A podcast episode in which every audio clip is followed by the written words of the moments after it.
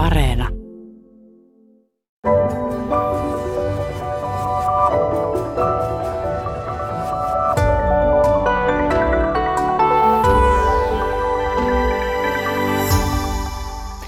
Tervehdys hyvät kuuntelijat ja tervetuloa Yle Radio yhteen 50 tuki ryn toiminnanjohtaja Jaana Saikkonen. Kiitos. Sekä kehittämispäällikkö Anna Pärnänen tilastokeskuksesta. Kiitos. Jaana, sä oot nyt 57-vuotias ja noin viitisen vuotta sitten jäit työttömäksi hyvin pitkäaikaiselta työnantajaltasi. Ja oot sen jälkeen sitten hakenut töitä pohjakoulutuksesi on sihteerin opinnot ja oot hakenut erilaisia sihteerin paikkoja, niin, niin tuota, kuinka ahkeraa tämä sun työnhaku on ollut tässä viime vuosien aikana? No itse sanoisin kyllä, että tosi ahkeraa, että yhteensä 184 työhakemusta on nyt tehty, mutta lopputulos on pelkkä nolla. Kolme haastattelua on kyllä, missä on käynyt. Ja... Mm. Minkä tyylisiä paikkoja sä hait? Ihan sihteeri, toimistosihteeri, asiakaspalvelu, kiinteistösihteeri, mutta ei kuitenkaan myyntityötä. Joo. No, ootko sä saanut näiltä äh, työnantajilta mitään selitystä tai perustelua siihen, että miksi et tullut valituksi? En. Ihan se on se virallinen vastaus, mikä sieltä sitten tulee hyvinkin harvalta, että kiitos mielenkiinnostasi, mutta valintamme ei kohdistunut tällä kertaa sinuun ja onnea työnhakuun. Muutamalle soitin perään ja kysyin, että miksi, että mikä on sellainen asia, että mitä voisin parantaa tai tehdä tai muuttaa, mutta ei sieltä mitään selvää vastausta koskaan tullut. Että sen mm. takia mä ajattelin, että se johtuu iästä. Mm. 184 työhakemusta ei ole tärpännyt, työtä ei ole vielä löytynyt, niin, niin minkälaisten tunteiden kanssa siinä joutuu, joutuu tuota elämään, kun aina tulee se uudestaan ja uudestaan se vastoinkäyminen? No aluksi silloin, kun mut irtisanottiin, niin mä toki tiesin, että yli 50 se työn saaminen ei ole ihan helpoin tehtävä. Mutta mä uskon vielä omiin mahdollisuuksiin, uskoin itseeni ja ammattitaitoon ja siihen vuorovaikutustaitoon, mikä mulla on. Mutta pikkuhiljaa, kun niitä hakemuksia alkoi kertyä sinne lähemmäksi sata, niin mä aloin miettimään, että onko mä oikeasti näin huono. Ja välillä mä ajattelin, että no en mä ole. Mutta sitten se huonommuuden tunne ja se niin kuin itsetunnon mureneminen ja se suru ja murhe ja niin kuin vihaki ja epätietoisuus, että minkä takia, mikä minussa on vikana, että miksi mä en saa töitä, niin se alkoi niin kuin vahvistaa otetta ja se alkoi kääntymään sille puolelle, että oon mä sitten varmaankin niin huono ja miksi mä en ole huomannut sitä aikaisemmin, että mä oon niin huono ja se oli hirveän semmoista tunteiden vuoristorataa. Mm. Et siinä oli kyllä paljon niin kuin aina sitä uutta toivoa, kun sitä uutta työpaikkaa haki. Ja odotti sen viikon kaksi, että tuleeko haastattelupyyntö. No sitten kun sitä ei tullut, niin sen jälkeen tuli sitten se olo, että taas mua lyötiin. Ja se pikkuhiljaa niin kuin nujersi ja musersi sitä itseluottamusta ja minuutta ja ammattiidentiteettiä. Ja se lisäsi sitä huonommuuden tunnetta ja sitä kurjuuden tunnetta ja ajattelua siitä, että mä oon ihan surkea. Ja sit, silloin mä aloin miettimään sitä, että yli 50 koen olevani ongelmajätettä tai ehkä jopa sekajätettä, niin kuin kummipoika sitten sanoi, kun ei muistanut, että mikä mä olen itseni määritellyt, niin se tuntui vähän sellaiselta, tai eikä niin vähänkään, vaan se alkoi pikkuhiljaa nujertamaan mua enemmän ja enemmän ja se vei mua sitten siihen syvempään surun ja murheen alhoon ja siihen itse tunto oli murentunut jo aika päivää sitten ja valunut sadeveden ja kyyneleiden mukana viemäriin. Että mm. se ja oli... varmaan tilannetta ei helpottanut se, että, että sihteerin työt, erilaiset toimistosihteerin työt ja muut vastaavat, niin niitä on yhä vähemmän siis tarjolla sen tyylisiä paikkoja? Ei, ei tietenkään. Ja toki ymmärrän sen, että kun oli jo silloin viisi vuotta sitten paljon irtisanottuja ja paljon työttömiä, juuri just sihteeri ja näistä tämmöisistä yleistoimistotöistä, niin ymmärsin toki sen, että yhtä työpaikkaa kohden on hirveä määrä hakijoita. Mutta et se, että mä olin aina se, joka ei saanut sitä paikkaa tai ei edes pyydetty haastatteluun, niin se oli mun mielestä semmoinen asia, mikä oli jotenkin ihmeellinen. Mm. Että en mä voi aina olla se huonompi. Niin, varsinkin kun sulla oli tosiaan pitkä työkokemus niin. takana ja olet menestynyt, menestynyt aikaisemmissa töissä. No tietysti siinä sitten aika nopeasti tulee myös taloudelliset ongelmat, kun työtä ei löydy. Se on totta. Et ansiosidonnainen päiväraha ei ollut suuren suuri, mutta mä oon aina ollut hyvin tarkka taloudenpitäjä ja elänyt pienillä tuloilla, niin se ei ollut aluksi mahdotonta.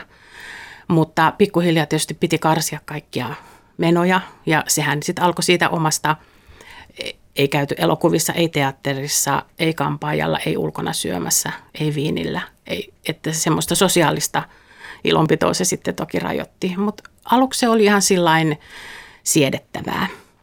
Mutta kun se pitkittyi, niin totta kai se sitten alkoi niin kuin myös erakoittamaan itseensä ja ystävät kyseli ja oli ihmeissään ja sitten itselleenkin tuli vähän semmoinen olo, että en mä nyt voi lähteä, että mulla ei todellakaan ole rahaa. Ja sitten aina kun piti selittää sitä, että miksi mulla ei ole rahaa, miksi mä en voi lähteä vaikka pizzalle, mm. niin kyllä se oli sitten sitä itsetunnon nujerrusta sekin. Mm. Ja välillä se tuntui pahalle ja oli tosi surkeita aikoja ja sitten jonain päivänä taas se vanha minun taistelija tahtoinen nosti päätä ja ajatteli, että en mä tähän kyllä nujerru. Että se oli semmoista vuoropuhelua. Ja lisäksi oli vielä kamppailu Kelan ja, ja TE-keskuksen kanssa niin. ja tämä byrokratia ja kaikki nämä, nämä hakemukset, minkä, minkä kanssa joutuu sitten tietysti taistelemaan. Joo, no ne oli sitten taas ihan oma luku sinänsä. Joo. No Sulla oli tässä välissä sitten tota palkkatukityötä Helsingin työttömien yhdistyksessä, että, että olet siinäkin kerryttänyt sitten työkokemusta ja sen jälkeen sitten alkoi tulla taas niin kuin vähän aikaa ansiosidonnaista, että on ollut myös parempia jaksoja. Mutta sulla ilmeisesti semmoinen niin henkisen hyvinvoin, henkisessä hyvinvoinnissa käänne tapahtui, kun lähdit mukaan köyhyyden vastaisen verkoston EAPNn kansalaistoimintaryhmään, että sieltä sitten löysit löysit vertaistukea ja myös sitten pystyit muille antamaan, antamaan apua, kun kerroit oman tarinasi heille. Joo, pitää paikkansa. Että mä olin ensin yhden henkilön, joka oli siellä silloin koordinaattorina tavannut TE-toimiston tämmöisessä työvalmennuskoulutuksessa. Ja hän silloin sanoi, että se on hyvä vaikka, että tuu käymään siellä. Ja mä sitä mietin, että se ei ehkä ole ihan mun juttu, mutta sitten kun tarpeeksi kauan olin siinä märehtinyt ja murehtinut ja surru kohtaloon, niin sitten mä ajattelin, niin kuin, että no, et eihän se ota, jos se ei annakaan, että minäpäs menen katsomaan.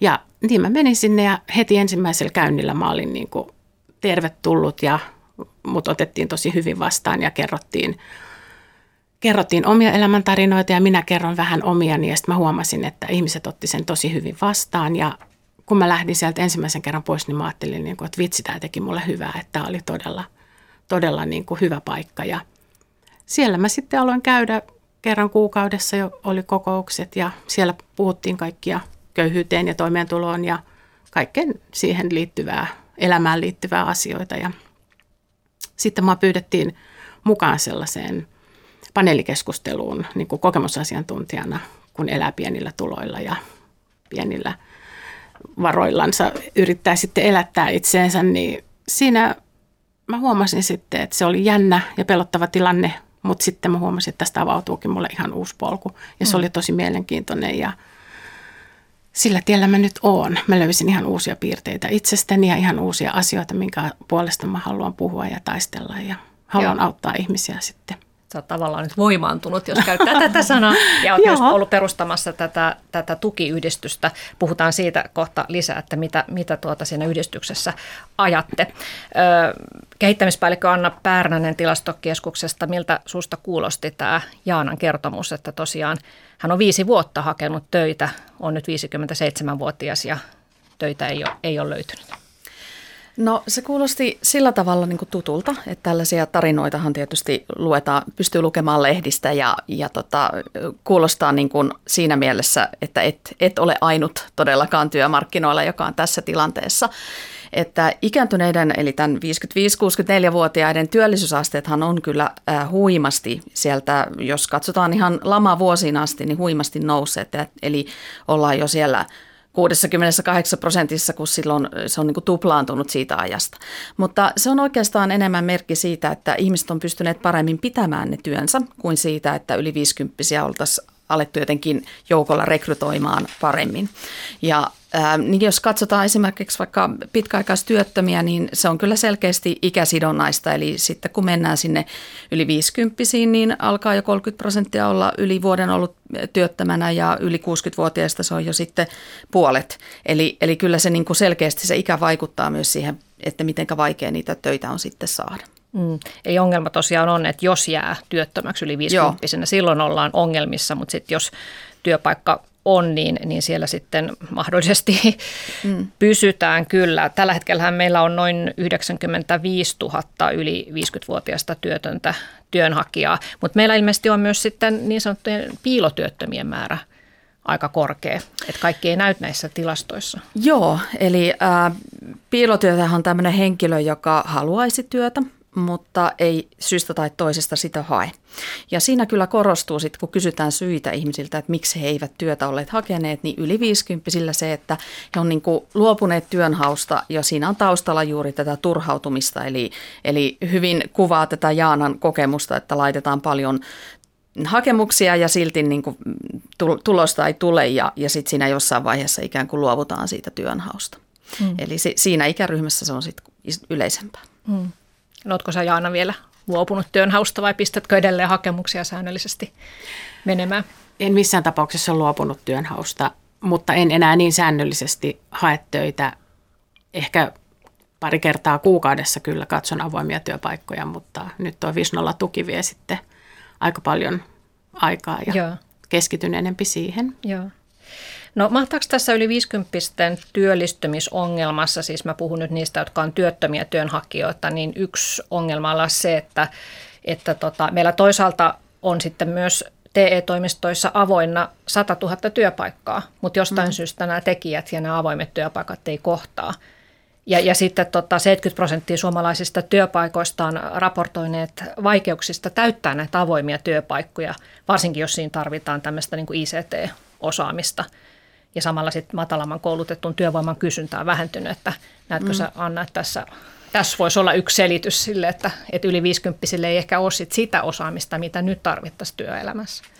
Joo, tähän varmaan heijastuu äh, niin kuin ikään kuin se, että minkälaisen koulutuksen on aikoinaan saanut, minkälaisia äh, tarpeita työnantajilla tällä hetkellä on. Ja siinä varmasti korostuu tämä niin kuin ICT-taidot ja ö, uudet ohjelmat ja, ja tota, siihen liittyvä osaaminen. Mutta tietysti ö, Jaanan tapauksessa esimerkiksi ö, nämä sihteerin tehtävät, niin digitalisaatio on kyllä semmoinen tekijä työelämässä, joka on ikään kuin siirtänyt – sihteerin tehtäviä asiantuntijoille itselleen. Eli, eli tavallaan sitä työkuormaa on toisilla tullut niin kuin lisää ja, ja sitten toisaalla on sitten ikään kuin karsittu sitä semmoista, vaikka nyt tällaista sihteerityyppistä työtä. Eli, eli anteeksi, Eli hyvin monella tavalla. Sittenhän osittain siellä on myös esimerkiksi rakennusalaa, hoiva-alaa, jossa on myös työvoimapula. Ja, mm. ja sitten siellä voi niin kuin myös, myös niin kuin sitten tavallaan ikääntyneissäkin löytyisi kyllä tekijöitä, mutta sitten voi olla esimerkiksi jo jotain terveydellisiä ongelmia tai sitten ihan alueellista kohtaan ongelmaa tässä työpaikkojen osalta. Joo. No minkälainen kokemus sulla Jaana on sitten TE-toimiston avusta tässä työnhakuprosessissa? No TE-toimisto, niin. Minun kohdalla se oli sitä, että mä puteltiin, että mä en saa olla niin aktiivinen, mä en saa ehdotella itse, itselleni sopivia koulutuksia ja mä en saa olla koko ajan kysymässä, että mitä palveluita mulle voisi olla tarjolla, että silloin kun tämä rumpa alkoi ja mä jäin työttömäksi, niin se vuosi oikeastaan meni siinä, että mä en saanut sieltä mitään muuta kuin sen, että kolmen kuukauden välein joku soitti ja kysyi sitten nämä, että miten on mennyt ja ootko hakenut töitä ja kirjattiin sitten, että hakee oman alansa töitä kaikkia hakukanavia käyttäen ja siinä se sitten oikeastaan oli. Ja mä en niin tyytynyt siihen, vaan mä etsin itselleni asioita ja sellaisia, mitkä mua kiinnosti, koulutuspaikkoja ja erilaisia heidän tarjoamia kursseja tai jotain muita tilaisuuksia ja sitten aina eh, sanottiin niin, että joo, että, mutta sä oot ollut vasta niin vähän aikaa työttömänä, että nyt vaan malttia, että he sitten kyllä ehdottaa, kun on mun vuoroja, koska mulle tulee. Tai sitten jos mä olin ollut jossain heidän palvelussaan, niin sanottiin, että, niin, että sehän olit vasta kolme kuukautta sitten, että, Et nyt, nyt ei niin kuin, Älä ole noin aktiivinen, pysy vaan siellä ja odota, että Kyllä, he sitten sanovat. juuri näin. Joo, mutta pääsitkö sitten kuitenkin johonkin heidän järjestämään Joo, koulutukseen sitten? yhteen pääsin sellaisen valmennukseen, niin kuin joka oli 5 plus 1 päivää. Silloin mä olin ollut reilun vuoden työttömänä, niin Joo. silloin pääsin sitten. Ja siellä Joo. käytiin niin CVn-tekoa läpi ja piilotyöpaikkoja ja ihan sellaista yleistä jonka mä melkein kaikki tiesin, mm. koska mä olin niin paljon surfannut netissä ja lukenut ja niin kuin ottanut, tai etsinyt sitä tietoa itselleni ja ottanut selvää asioista. Et kun mä en halunnut jäädä vaan odottelemaan, että joku tarjoilee mulle, kun mä halusin itse sitten niin kuin hoitaa omia asioita. Ja tästä kuulee aika paljon, että TE-toimistot ei välttämättä palvele ikääntyneitä. Että ehkä tarvittaisiin jotakin semmoista räätälöityjä palveluja. Joo, siis äh, mä uskon, että, että TE-toimistoissakin varmasti näitä ratkaisuja mietitään, että miten tarvittaisiin paremmin. Mutta tietysti ähm, asiakkaitakin on jonkin verran, että et, tota, tämä voi niin, totta myös. Joo. No kuinka paljon sitten tätä ikäsyrjintää koetaan, niin tässä oli tota, ihan tuore talouselämä-lehden kysely, johon vastasi 800 ihmistä, niin sen mukaan 93 prosenttia jopa sanoi, että, että työelämässä, kun on, on siellä ö, työpaikassa, niin tuota, on kokenut tätä ikäsyrjintää. Tässä työelämän kyselyssä, niin, tai talouselämän kyselyssä, niin oli tällaisia kommentteja, että ei tule enää työtarjouksia ja haastatteluja, kuten vielä muutama vuosi sitten. Firmassa siivotaan kaikki ulos 54-vuotiaana, paitsi ne, jotka ovat siellä johtoryhmässä irtisanomassa. Ja, ja 50 kun tuli täyteen, niin siihen loppuivat sitten headhuntereiden soitot kuin seinään. Sitten on muun muassa Suomen ekonomien tuore kysely, että sielläkin tota, yli 55-vuotiaat kokee, kokee työelämässä syrjintää erityisesti rekrytointivaiheessa, eli kun ovat työttöminä työnhakijoina, niin heistä jopa 80 prosenttia kertoi kokeneensa ikäsyrjintä. Eivät olleet esimerkiksi saaneet haastattelukutsua osaamistaan vastaavaan, vastaavaan työpaikkaan ja osalle sitten näistä ekonomihakijoista, niin rekrytoija oli sanonut suoraan, että olet liian vanha. Mikä Anna Pärränen sun käsitys on siitä, että kuinka yleistä tämä ikäsyrjintä on? No ikäsyrjintää voidaan ajatella niin, että sitä toisaalta on tämmöinen niin työmarkkinoilla tapahtuvaa ikäsyrjintää, eli juuri näissä rekrytointitilanteissa tapahtuvaa ikäsyrjintää. Ja nämä kyselyt, mitä tässä oli, niin nämähän antaa niin osviittaa siitä, että, että kuinka laajaa tämä ikäsyrjinnän kokeminen niissä tilanteissa on. Mutta ihan semmoista ikään kuin kattavaa yhtä lukua, jossa olisi tämmöinen laaja otos, niin sitähän on tietysti vaikea saada, koska työnantajilla on niin erilaisia syitä ja perusteita siihen, että miksi he päätyvät johonkin tiettyyn valintaan sit siinä rekrytointitilanteessa. Mutta nämä kyselyt, mitä, mihin tässä viitattiin, niin esimerkiksi tämä Ekonomiliiton kysely, niin varmasti näin on, että sit, siis en, en yhtään epäile. Ää, toinen on sitten se, että ikäsyrjintää voidaan kokea niin kuin siellä työssä ollessa. Eli palkansaajilta, jos kysytään, että kuinka moni sitten siellä työssä ollessa on kokenut ikäsyrjintää, niin siinä mennään siihen, että, että havainnut noin 8 prosenttia, itse kokenut noin 2 prosenttia niin kuin van, vanhaan ikään liittyvää ikäsyrjintää. Nuoreen ikäänkin liittyvää ikäsyrjintää koetaan totta kai. Mutta se, sitähän kannattaa tietysti tarkastella sitä vähän iän mukaan, että jos otetaan yli 50 niin sitten siellä semmoinen 5 prosenttia sanoo, että on kokenut ikäsyrjintää siinä työssä ollessaan. Eli äh, tavallaan on kaksi, kaksi puolta tässä ikäsyrjinnässä ja mä luulen, että ehkä niin kuin ylipäänsä suomalaisten työmarkkinoiden toimivuuden kannalta niin tämä ensimmäinen, eli tämä rekrytoinnissa tapahtuva ikäsyrjintä on se suurempi ongelma tällä hetkellä. Mm. No millaisilla aloilla näyttäisi esiintyvä muita enemmän nimenomaan tuossa rekrytointivaiheessa tätä ikäsyrjintää?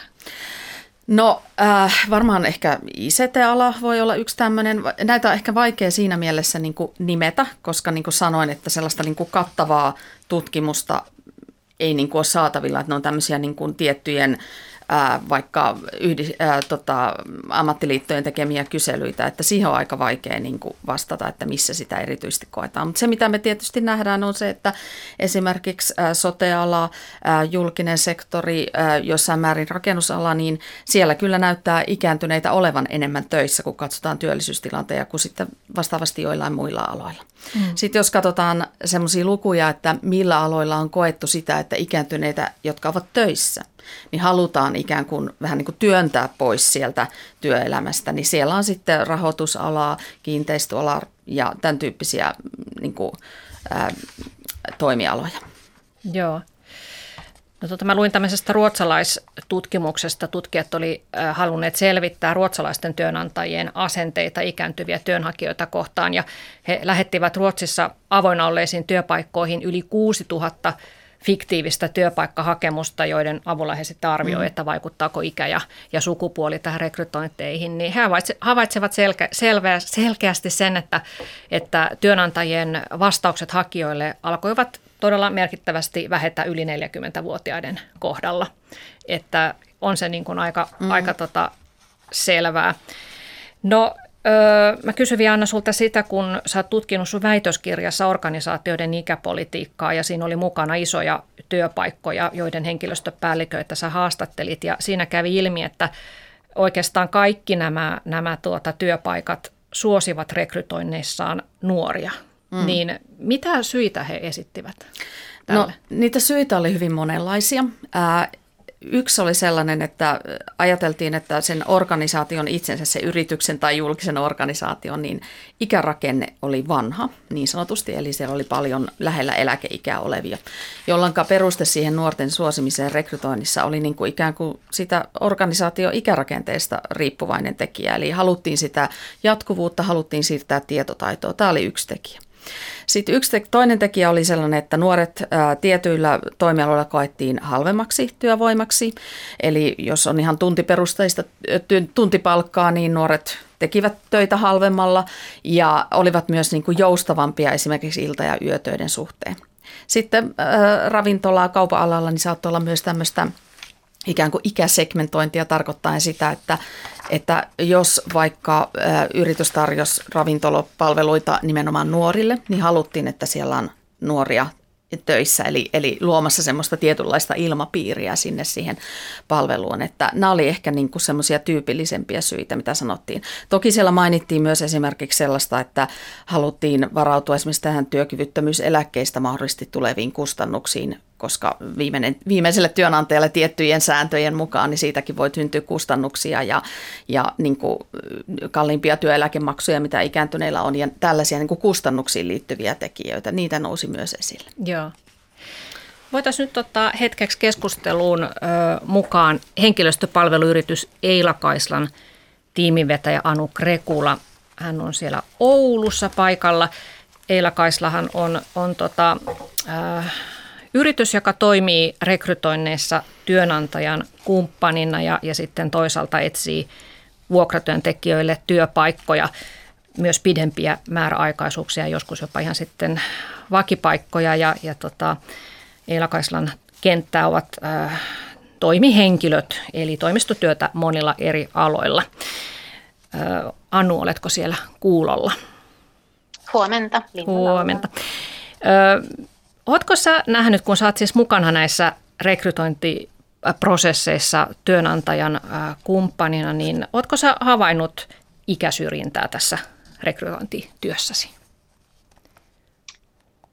Tämä on aika laaja, laaja kysymys, mutta ihan, ihan lyhkäisesti vastaten, niin kyllä ennakkoluuloja on jonkin verran asiakkaalla olemassa ja, ja joskus vahvojakin näkemyksiä tämmöisistä toissijaisista asioista, kuten iästä – Mm. Ja, ja tota, kyllä se näkyy, näkyy siinä, että joskus tuodaan keskustelussa esille joku sopiva ikä, kun, kun kerrotaan tästä rekrytointitarpeesta. No minkälaisia ennakkoluuloja sä oot havainnut, että työnantajilla on ikää kohtaan? No tuota, monesti siinä, siinä voi olla taustalla se, että ajatellaan, että henkilö ö, voisi olla samanikäinen kuin heidän organisaatio nykyhetkellä on. Eli tämmöinen tietyn, tietyn ikäinen, samanikäinen henkilö sujahtaisi hyvin heidän siihen joukkoon. Tosi, tosiasiassahan on, että monimuotoisuus kärsii semmoisessa tilanteessa ja, ja useinhan sen yrityksen yhteistyöverkosto ja asiakaskuntakin on monimuotoisuutta edustavaa joukkoa. Mm. Eli, eli tuota, se on, on tutkimusten perusteella, niin kuin tuossa viitattukin aiemmin tähän monimuotoisuuteen, niin, niin tuota, sillä on erittäin positiivisia tuloksia tutkimusten perusteella. Se on tuottavampi työyhteisö. Ja Joo. tätä on jonkin verran tutkittukin sitten, että eurooppalaisella tasolla niin yrityksistä, kellä on monimuotoisuusstrategia, niin 63 prosenttia arvioi, että heidän yritys on innos, niin kuin enemmän luovuutta ja innovatiivisuutta tulee siinä työyhteisössä ja lähes 60 prosenttia arvelee, että sillä on suoraa hyötyä sille liiketoiminnalle. Joo, näin varmasti on, mutta joudut sitä ilmeisesti sitten joskus työnantajille muistuttamaan tästä monimuotoisuudesta. Onko sitten työnantajilla jotakin epäilystä siitä, että yli 50 osaamisessa olisi jotakin ongelmia? Että he sen takia haluaisivat mieluummin suosia sitten nuorempia hakijoita? No enemmän, enemmän tota, me, me perustellaan sitä, että, että tota, miksi, miksi niin kuin kaiken ikäiset henkilöt pitäisi ottaa, ottaa niin kuin tasavertaisena siinä haastattelutilanteessa huomioon. Ja, ja tota, rekrytointikumppanina meillä on niin kuin tarve tuoda sitä lisäarvoa asiakkaalle ja, ja joskus se meidän, meidän näkemys poikkeaa siitä asiakkaan näkemyksestä tai aiemmasta toimintatavasta. Mm. Ja, ja tota, monesti meidän täytyy perustella sitten, että 50 osaajien niin kuin osaaminen ihan eri tavalla meidän toimesta, kun taas sitten kolmikymppiset, joskus jopa nelikymppiset, he myy ihan itse itsensä. Et silloin jos nuorempia hakijoita ei ole, niin silloin meillä on, on helpompi perustella, mutta silloinkin niitä tarvitaan. Ja, ja tota, taloushallinnon rekrytoinneissa niin on, on ehkä helpompaa, kun siellä on selkeää näyttöä, että henkilöllä on jotain tietotaitoa taitoa esimerkiksi toiminnanohjausjärjestelmistä tai lakimuutokset on päivitetty. Mutta silloin kun meillä on eri-ikäisiä kandidaatteja, ehdokkaita, niin on haastavampi saada 50 sinne haastatteluun läpi. Mm. Mutta toisaalta taas sitten joskus, kun siinä, siinä tota päästään haastatteluihin, niin voi olla, että asiakkaalta tulee ihan spontaani reaktio, että, että oli täydellinen mätsi meidän työyhteisöön. Mutta tämä haastattelu pääseminen on se iso pullonkaula Joo. Ja, ja haaste. Ja siis, että työnantajat myös monesti joskus määrittelee sen toiveiän, niinkö? joillekin. Kyllä se on semmoinen, niin kuin, joo, kyllä se on aihe, josta keskustellaan, että onko se kriittinen tekijä ja, ja mitä merkitystä sillä on. Ja mm. Siitä usein päästään tähän monimuotoisuuteen ja siihen nykyiseen työyhteisöön. Joo, mutta mä vielä vähän kaivelisin sitä, että mikä siellä työnantajilla on sitten se syy, että se, he katsoisivat, että se ikä olisi jotenkin merkittävät. He toivoo tietyn ikästä, eli ilmeisesti nuorempaa kuin 50. Että ajatteleeko he kustannuksia vai ajatteleeko he sitä osaamista vai motivaatiota, oppimista? Enemmän se on tullut esille keskusteluissa siinä, siinä tuota, osaamisen tasolla. Toki, toki varmasti nämä kaikki, kaikki niin kuin asiat on sellaisia, mitä, mitä tuota, työnantajilla saattaa mielessä pyöriä, mutta osaaminen on se, mistä me keskustellaan hyvinkin paljon enemmän. Joo. Ja tämän vuoksi se omaehtoinen opiskelu ja omien taitojen ajan tasalla pitäminen on, on äärimmäisen tärkeää. No kun tuosta tuli ilmi, että joskus, joskus joudut vähän perustelemaan työnantajalle, että miksi iäkkäämpi hakija voisi olla joskus parempi siihen tekijä, äh, tehtävään, niin, niin mitä sä ajattelet, millaisia etuja noin yleisesti ajateltuna niin iäkkäämällä työntekijällä voi olla verrattuna nuorempaan? No faktahan on se, että, 50 ja, ja sitä jättämillä niin on älyttömän paljon sitä osaamista. Heillä on jo valmiita ratkaisuja ja toimintatapoja ja, ja painesietokykyä. Ja, ja nämä kaikki ominaisuudet on jo testattu työelämässä, eli niistä on konkreettisia näyttöjä. Et kriittistä on se, että se osataan tuoda siinä haastattelussa esille selkeästi. Mm. Ja, ja usein haastattelussa kysytään näitä konkreettisia esimerkkejä, niin kannattaa valita sellaisia esimerkkejä, jotka on tapahtunut ihan hiljattain. Hiljattain niitä näyttöjä tai saavutuksia, ei sellaisia, jotka on tapahtunut 2000-luvulla, saati sitten aikaisemmin. Eli tässäkin se oman osaamisen sanottaminen on äärimmäisen tärkeää. Joo, sitä pitää varmaan sitten hakijoiden vähän opetella. No Elakaisla on luonut al- alkuvuodesta anonyymin rekrytoinnin työkalun, eli kysymys on siitä, että työnantaja ei näe tästä työhakemuksesta hakijan ikää, sukupuolta eikä etnistä taustaa, vaan valitsee sitten haastateltavien joukkoon vain sen osaamishistorian perusteella nämä hakijat. Niin Anu Krekula, millaisia rekrytoijan ajatusvinoumia tämä anonyymi rekrytointi voi parhaimmillaan torpata? Joo, tämä on tosi, tosi mielenkiintoinen ja sydäntä lähellä oleva aihe. Eli Eilakaisella tämä osaajakalleria, niin tämä tarjoaa yritykset tämmöisen matalan kynnyksen kokeilla tätä anonyymiä rekrytointiprosessia. Eli silloin tämmöiset tiedostetut ja tiedostamattomat ennakkoasenteet ja ajatusvinoumat juurikin ikään liittyen niin jää sitten huomiotta siihen saakka, kun päästään haastattelu niin kuin haastatteluun. Mm. Ja, ja tota, tuossa osaajakalleriassa ne meidän kokemusvuodet näytetään kymmenen vuoteen asti tietyn osaamisalueen suhteen. Eli silloin sitä ikää ei voi päätellä siinä vaiheessa vielä, kun asiakas lähettää meille sen esittelypyynnön uudesta henkilöstä. Ja näitä ajatusvinoumiahan meillä on, on yli 150. Ja näitä on, on tosi paljon, mutta että ehkä tämmöinen samankaltaisuuden vinouma, jossa suositaan itsensä kaltaisia. Eli silloin just mietitään ehkä sitä ikää. Ja on, on jopa huomattu, että etunimen samoilla alkukirjaimilla on merkitystä, kun lähetetään kutsua haastatteluun. Tai toinen, toinen tämmöinen niin kuin mielenkiintoinen on ennakkokäsityksen vahvistaminen. Eli siinä haastattelussa tiedostamatta tai tietoisesti etsitään vain sellaisia asioita, jotka tukevat sitä omaa aiempaa ennakkokäsitystä. Ja, ja hylätään tai jätetään kokonaan huomioimatta sellainen tieto, joka on ristiriidassa niiden omien ennakkokäsitysten kanssa. Joo. Eli näitä, näitä on tosi paljon, näitä ajatusgenoomia. Ne paljolti sitten haittaa sen potentiaalin löytämistä näistä hakijoista. Kiitoksia Anu Krekula tästä. Jatkamme täältä studiosta. Mitä sä, tai mitä te Anna ja Jaana ajattelette tästä anonyymistä rekrytoinnista, että voisiko se olla hyvä keino tämän ikäsyrjinnän vähentämiseksi? Joo, ilman muuta, koska sehän tasapuolistaa mahdollisuuksia päästä haastatteluun kertomaan niistä omista osaamisista, osaamisestaan niin kuin ihan kaikille. Ja tavallaan niin kuin se, että, että mä luulen, että mitä hänkin niin kuin tässä insertissä sanoi, niin se, että pääsee siihen, niin kuin, siihen haastatteluvaiheeseen, jossa pääsee ikään kuin osoittamaan ja kertomaan siitä omasta motivaatiostaan, innokkuudestaan, halustaan niin kuin oppia koska, ja myös niin kuin, niin kuin tuomaan niitä omia vahvuuksiaan esille, mitä ikääntyneillä on todella paljon, niin se on, niin kuin, se on todella mun mielestä oikein, oikein hieno idea ja ajatus heiltä. Mm. Joo, mä oon samaa mieltä kyllä, että silloin puolensa sillä anonyymillä rekrytoinnilla. Ja se, että jos pääsee haastatteluun, niin siinä haastattelutilanteessahan sen pystyt näyttämään sen sun sisäisen motivaation. Ja jos sun tietotaito ei ihan siihen työtehtävään riitä, niin kyllä sen pienellä koulutuksella kokeneen työntekijän pystyy kouluttamaan, kun se sisäinen motivaatio on kuitenkin tärkein ja se sitoutuneisuus siihen työhön ja yleensä se elämän kokemus, millä sitten sitä työtä jo kokeneempana eli yli 50 tehdään. Mm. Joo, no mitä te ajattelette siitä, että mitä kysyin tuosta Anultakin äsken puhelimessa, että, että mitä te ajattelette, että millaisia etuja yli 50 työntekijällä voisi olla, jos vertaa saman koulutuksen saaneeseen nuorempaan ihmiseen?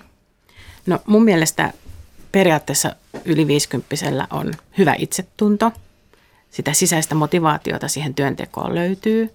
Sitten hän on varmasti sitoutunut siihen työhön, kun hän sen saa.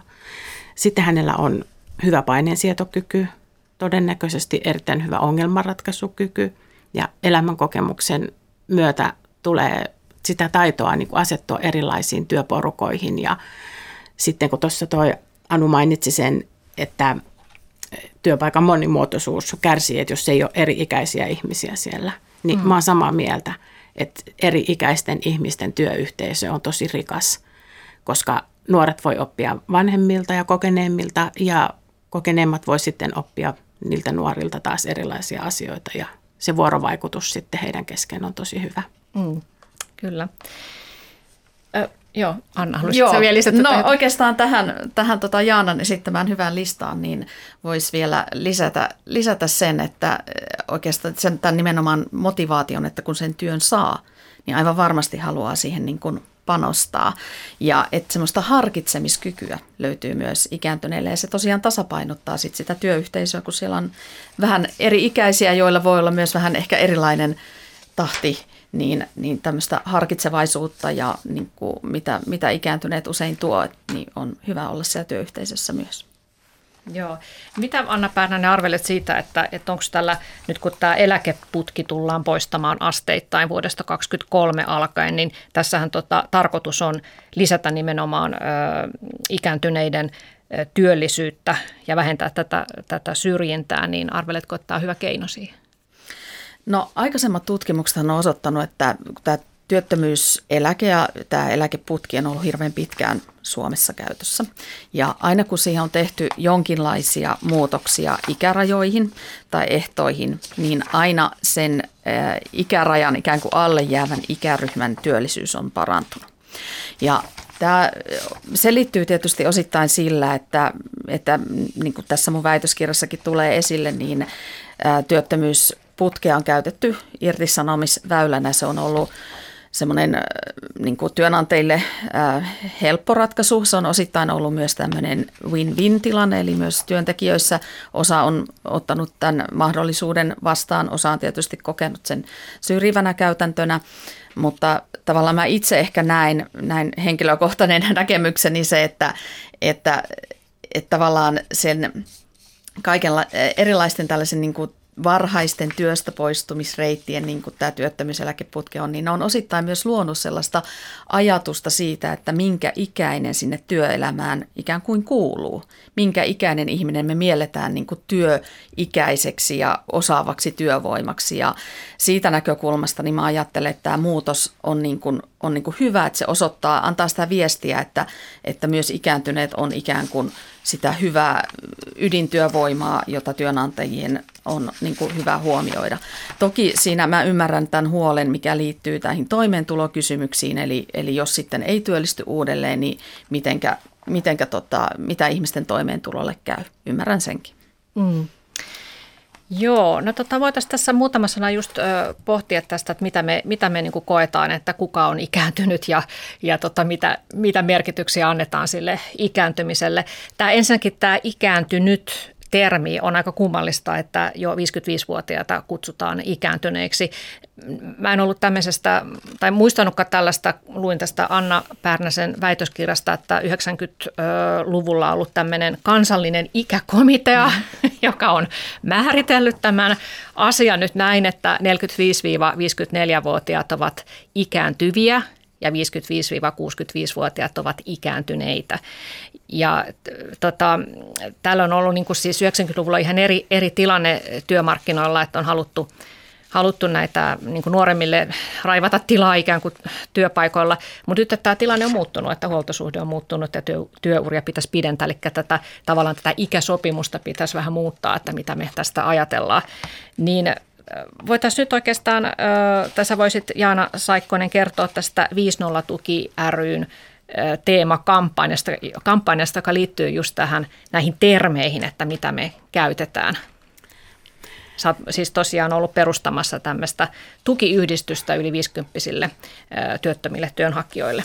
Joo, 5.0 Tuki ry on uusi työttömien yhdistys. Ollaan perustettu tämä yhdistys joulukuussa 2019 ja nyt tänä keväänä sitten aloitettiin tämmöinen asennemuutoskampanja, koska meitä suivaannuttaa suuresti, että meitä kutsutaan ikääntyneiksi. Mm. Ja me haluttaisiin, että se termi olisi jatkossa kokenut, kokenut työntekijä. Koska ikääntyneestä tulee semmoinen negatiivinen leima. Ja jos mä ajattelen itseeni ja muita ystäviäni yli 50 lähellä 60 olevia, mä oon jokaiselta kysynyt, että haluatko, että sua kutsutaan ikääntyneeksi. Kaikki on ollut ihan niin kuin, että no en todellakaan. Ja se on jotenkin mun mielestä sillä tavalla tosi vahvasti leimaava, että mä koen ikääntyneeksi yli 80 kenties, riippuu toki paljon tyypistä. Mutta missään tapauksessa työmarkkinoilla, jos ajattelen, että mua kutsutaan ikääntyneeksi, niin mä pidän sitä suurena negatiivisena – niin kuin leimauksena. Ja mm. se, se ikä, ikäsyrjintä ja siihen liittyvät asiat niin lähtee mun mielestä just ihan niistä termistöistä. Mm. Se on kyllä totta, että, että kokenut kuulostaa paljon positiivisemmalta kuin ikääntynyt. Mm. Et soisi kyllä, että tämä teidän yhdistyksen ajama asennemuutos nyt tässä menisi läpi. Mutta mitä te ajattelette, että mitä me sitten oikeastaan, miksi me ajatellaan siitä negatiivisesti siitä ikääntymisestä, että, että tässä on niin kuin varmaan tietysti kulttuurisia eroja, että jos ajatellaan vaikka USAta, niin siellä on paljon hyvinkin iäkkäitä naisia varsinkin politiikassa. Huipulla presidenttikin on siellä tällä hetkellä iäkäs. Hillary Clinton oli 69-vuotias, kun hän oli presidenttiehdokkaana ja valtiovarainministeriksi nousi nyt 67-vuotias Janet Yellen ja Ja tuota, edustajan huoneen puhemies on 81-vuotias Nancy Pelosi. Meillä taas sitten jopa eduskunnassa esiintyy ikäsyrjintää tai ainakin sellaista koetaan olevan siellä, että muun muassa kansanedustaja Eva Biode on julkisuudessa todennut, että kaikki uudet tehtävät jaetaan eduskunnassa aina nuoremmille, että ei hänen kaltaisilleen 58-vuotiaille edustajille. Eli mitä te ajattelette, että mitä me niin kuin, mm, ajatellaan, että siinä ihmisessä tapahtuu jotakin, jotakin radikaalia muutosta, huononnusta, kun hän täyttää 50? No mä ajattelisin, että siinä on se jostain syystä toki kulttuurinen ero, mutta myös se 1900-luvun puoliväliltä pinttynyt kuva siitä noin 50 joka, tai 50-vuotias syntymäpäiviänsä viettävästä henkilöstä, joka saa se kenties syntymäpäivä lahjaksi keinutuolin. Niin. Ja siinähän sitä sitten vaan... Lauletaan, laulettiin virsiä. Nimenomaan ja istutaan ja nyökytellään ja mietitään, että kyllä oli ennen paremmin. Ja tehtiin sitä sellaista niin kuin mummo- ja pappaluukkia. Mm.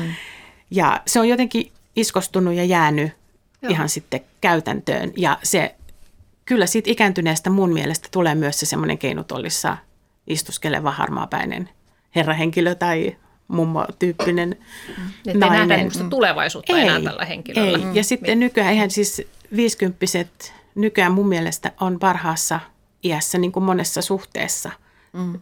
moneen työhön ja tehtävään ja on tosi aktiivisia ja harrastaa ja ei ole suinkaan siihen keinotuoliin jämähtäneitä mm. henkilöitä. Joo, hyvin ymmärrän tämän, mitä Jaana tässä sanoi, että, että näin, silloin kun haastattelin itse tähän väitöskirjaan, niin ihmisiä, niin 60 ihmiset aloitti lähes aina sen haastattelun niin, että en ole varmaan oikein hyvä haasteltava, kun, kun mä oon tämmöinen energinen ja aikaansaava, että mä en ole niin kuin ikääntynyt, kun sä etsit näitä ikääntyneitä. niin, niin tämä oli niin kuin se juuri näin. Niin. Ja, ja itse asiassa monet henkilöstöpäällikötkin haastattelussa, kun he pohtivat, että kuka on ikääntynyt, niin miettii, että ikääntynyt on henkilö, joka ei ole enää työssä. Että on niin kuin, se tavallaan menee lähemmäksi sitä sellaista niin kuin vanhuutta se käsite. Et siinä mielessä tämä ajatus, että korvattaisiin sana ikääntynyt kokeneilla, niin on erittäin hyvä ja kannatettava, hyvä idea teiltä. Kiitos.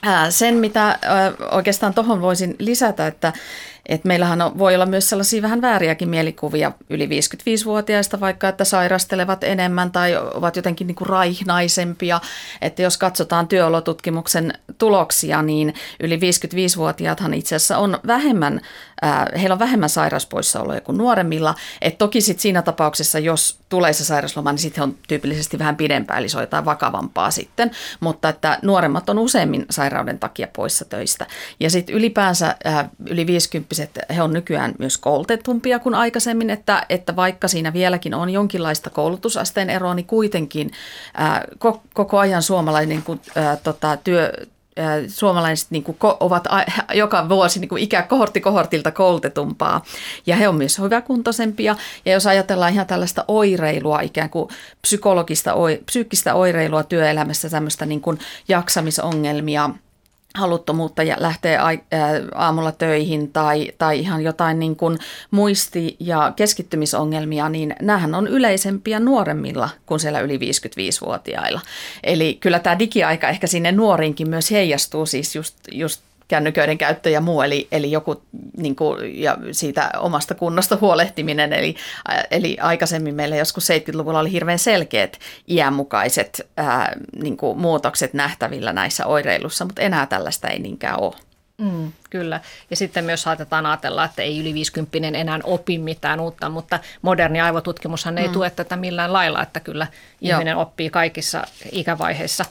Ja sitten tässä liittyy myös niin kuin paradoksi siinä mielessä, että kun puhutaan kultaisesta nuoruudesta, niin itse asiassa nämä tämmöiset niin kuin onnellisuustutkimukset kertoo, että ihmiset on kaikkein onnettomimpia 18-vuotiaana ja, tota, ja pohjalla 40 ja siitä lähtee sitten onnellisuus nousemaan. Mm. Eli just niin kuin mm. säkin sanoit Jaana, että ihmiset on 50 ihan täydessä terässä ja kaikki on niin kuin parhaimmillaan tasapainossa ja mm. kriisit on selätetty ja on sitä henkistä hyvinvointia ja jaksamista ihan eri tavalla kuin sitten esimerkiksi ruuhkavuosissa tai, tai sitten nuorempana. Joo, se on ihan selvä ja sitten just se, se, että jos ajatellaan tätä työnhakua ja sitä, kun sen työpaikan todella saa, niin se motivaatio ja se halu lähteä aamulla sinne töihin ja tehdä parhaansa ja mm. oppia uusia asioita, niin se on ihan varmasti huipussaan. Mm. Mutta tämä tota, käsitykset äh, iän negatiivisuudesta, niin nehän ei ole tietenkään mitenkään uusia, että tässä Anna Päränen sun väikkärissä muistutettiin tilanteesta vuonna 2006, jolloin, jolloin tuota matkapuhelimia valmistava Ericsson ilmoitti tarjoavansa lähtöpakettia kaikille yli 35-vuotiaille ja tota, Nokia tarjosi vastaavallista pakettia kaikille yli 15 vuotta talossa mm. työskennelleille vuonna 2008 ja, ja nämä, nämä tota, ilmoitukset herätti kyllä keskustelua, mutta ei mitään sen suurempaa kohua, että ei siihen kauheasti mm. kiinnitetty silloin huomiota. Mm. Mutta että ikäsyrjintäähän tuo tietysti on. Äh, joo, tietysti yrityksellä oli siinä tilanteessa varmasti niin kuin tiukkaa, mutta, mutta niin, tällaisia niin, otsikoita niin siihen mun väitöskirjaani kyllä poimin, että ei se mitään niin kuin uutta, uutta ole. Joo. Joo, no tietysti tuota, mm, ja tätä tapahtuu edelleenkin. Esimerkiksi Niina Jallinoja on väitöskirjassaan tutkinut yli 40-vuotiaiden IT-ammattilaisten ja tradenomien ammatillisen osaamisen kehittämistä ja hän, hänen tutkimuksensa vahvistaa, että tätä edelleen tapahtuu, että, että tyypillisesti firma irtisanoo näitä vanhempia työntekijöitään ja palkkaa sitten tilalle korkeakoulusta juuri, juuri valmistuneita nuoria. Tietenkin siis tässä on myös, myös sitten peräänkuulutettava niin kuin työntekijöiden omaa vastuuta tästä osaamisensa päivittämisestä. Että ehkä meillä on sitten vielä semmoinen käsitys 50 tai vanhemmilla, että, että luottaa siihen, että työnantaja kouluttaa tarpeen tulleen sitten lisää, mutta siitä täytyy tietysti itsekin pitää huolta. Mutta Jaana Saikkonen, niin tosiaan sä oot perustanut tämän 50 tuki ryn sä oot myös vapaaehtoistöissä ollut mukana ja, ja tota, itse asiassa myös olet parhaillaan kouluttautumassa uuteen ammattiin, eli työkykykoordinaattoriksi. Niin äh, sä tosiaankin oot pitänyt itsesi aktiivisena. Ja kyllä mä nyt nykyään olen aktiivinen, että silloin työttömyyden jossain vaiheessa, kun olin ollut ehkä joku puolitoista vuotta työttömänä ja siitä sitten pari vuotta eteenpäin, niin oli sitä semmoista murheen alhoa ja syöveriä ja sitä semmoista itsetuntovajetta ja surua ja häpeää ja murhetta. Mm. Mutta sitten kun siitä pääsin eteenpäin, niin olen sitten nähnyt asioita uudella tavalla ja puhunut näistä epäkohdista ja kokemistani vääryyksistä ja tästä ikäsyrjinnästä ja mm. sitten etsinyt etsi, etsinyt uusia väyliä, että mitä voin tehdä. Ja nyt on tosiaan käyn työkykykoordinaattorikoulutusta sen takia, että pystyisin sitten paremmin auttamaan ja neuvomaan ja palvelemaan 50 tuki ryn jäsenistöjä. Ja Joo. Teillä on tietysti nyt toiveina se, että tämä yhdistys saisi rahoitusta, että se voisi joskus jopa muuttua sinullekin sitten palkkatyöksi. Toivotaan, että jossain vaiheessa näin käy ja tietysti Kiitos. tuo työkykykoordinaattorin ö, ammatti taito sitten myös voi poikia, poikia sitä työtä myöhemmin. Teitä on tällä hetkellä noin 70 mukana tuossa yhdistyksessä, niin kuinka paljon sieltä saat kuulua ihmisiltä kokemuksia siitä, että he kokee sen, että heitä on nimenomaan syrjitty iän takia työnhaussa? No kyllä aika paljon on kuullut, just varsinkin tässä työnhaku, vai, työnhakuprosesseissa siitä, että on ihmetelty sitä, että kun ei, ei niitä haastattelupyyntöjä tule eikä sitä työpaikkaa saa. Et enemmänkin niitä, että ihan joitakin asioita on tullut esiin, että on työsuhteessa kokenut Joo. ikäsyrjintää. Että se ei varmaankaan ole sitten kantautunut niin kuin sillä tavalla korviin, koska sitten suurin osa väestä, ketä on sitten tässä jututtanut, niin on ollut sitten työttömiä ja mm. ovat edelleen ja hakevat töitä. Ja sitten mietitään näitä asioita – yhdessä, että mitä niille voitaisiin tehdä ja keskustella ja vaihdetaan mielipiteitä, koska se vertaistuki on kuitenkin tosi tärkeää. Kyllä. Ja se, että miksi tästä ikäsyrjinnästä on vaikea pitää meteliä, niin monihan ei siitä sitten pitää vaan niin kuin omana, omana tietonaan sen omat mietteet, että, että mahtoiko ikä vaikuttaa tähän tilanteeseen, että esimerkiksi ei saanut sitä työpaikkaa. Niin se, että, että tota, se ei välttämättä auta, vaikka siitä sitten tekisikin jonkun, jonkun valituksen. Öö, Sirpa Pääkkönen on noin vuosi sitten kirjoittanut tämmöisen kirjan kuin Pätkiä et potkuja, naisten kokema ikäsyrjintä työelämässä.